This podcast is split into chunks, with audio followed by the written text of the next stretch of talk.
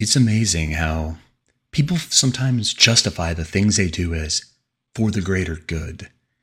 Their sense of balance and justice, depending on the perspective, may just be evil. And we explore that with the diner. And so we begin. We see the same faces passing by every day, my faithful wife and I. Ghosts walking by our windows, their faces gaunt and pale, their speech slurred, almost hauntingly so. They hold up signs, although most of them, which read similar messages, will work for food, feed me, spare change. You had to feel sorry for the beggars and homeless on the streets when you were in a respectful neighborhood diner. Their faces unwashed, we thought that we could not just feed them for free. Then regular patrons would also demand the same treatment, and that'd be unfair and unjust. Yet, at the same time, we couldn't just leave them out there to rot either, so we had to help them. We looked at the picture of our son who went and never returned from war, and that's how our idea struck. The next day, when the night was going lazily by, we let in one man. He introduced himself as Kyle. Kyle was one of those people. He'd been sleeping in alleyways and outskirts of town for years, and he was laid off and lost his home, unable to make a living for himself with how bad the economy was doing. He ordered a brisket, the diner's specialty. In the kitchen, she was preparing the man's food, and my wife asked me if we were going to do what was right. And what we were doing is right. If our method, if this was the way to truly guide them.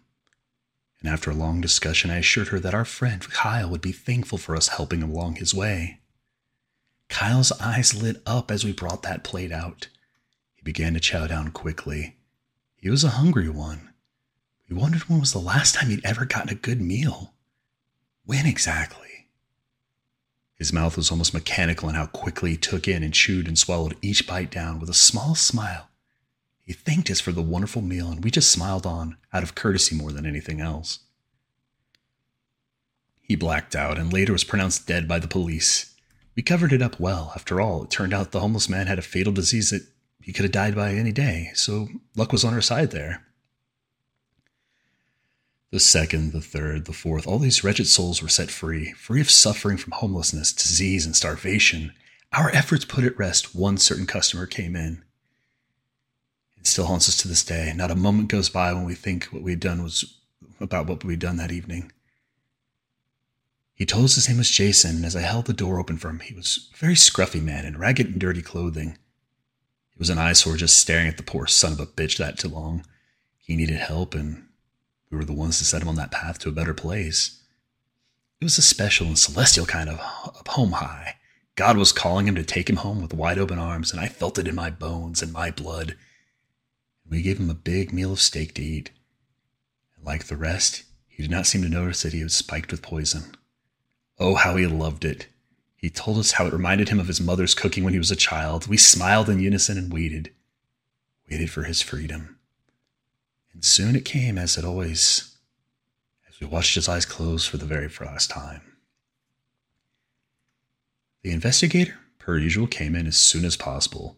Surprisingly, still, they had not suspected a single thing despite the bodies piling up. At least, until we turned ourselves in the man was apparently an amnesiac. After a tragedy a few years back, the doctor, looking him over, noticed that the slum was wearing dog tags under his throat. And my heart sank as he read the name. I was confused at first, but then it struck home. It turns out that that poor, dear son never did die in the war after all. And so we end. Whether you believe in karma or justice or a balancing of the scales, often we find that when we do evil or we do wrong, it eventually comes back. We may not see it when we look at the wealthy and the elite and we see them never reaping the consequences of the actions we feel may be incredibly, outlandishly, obviously evil. But at least in the land of the normal, the scales do often balance. And if they're in out of balance, it's generally tipped in the way of the unfair. So here's what you guys think. What is the greater good? Is there a point where what they were doing, whether whether you agree with it or not, and I surely do not. But there's a part where you can understand the psychosis of someone feeling like they're performing a mercy, a civil service. Not really their choice to make, but nonetheless they did. So, again, tell me what you guys think, and as always, take care.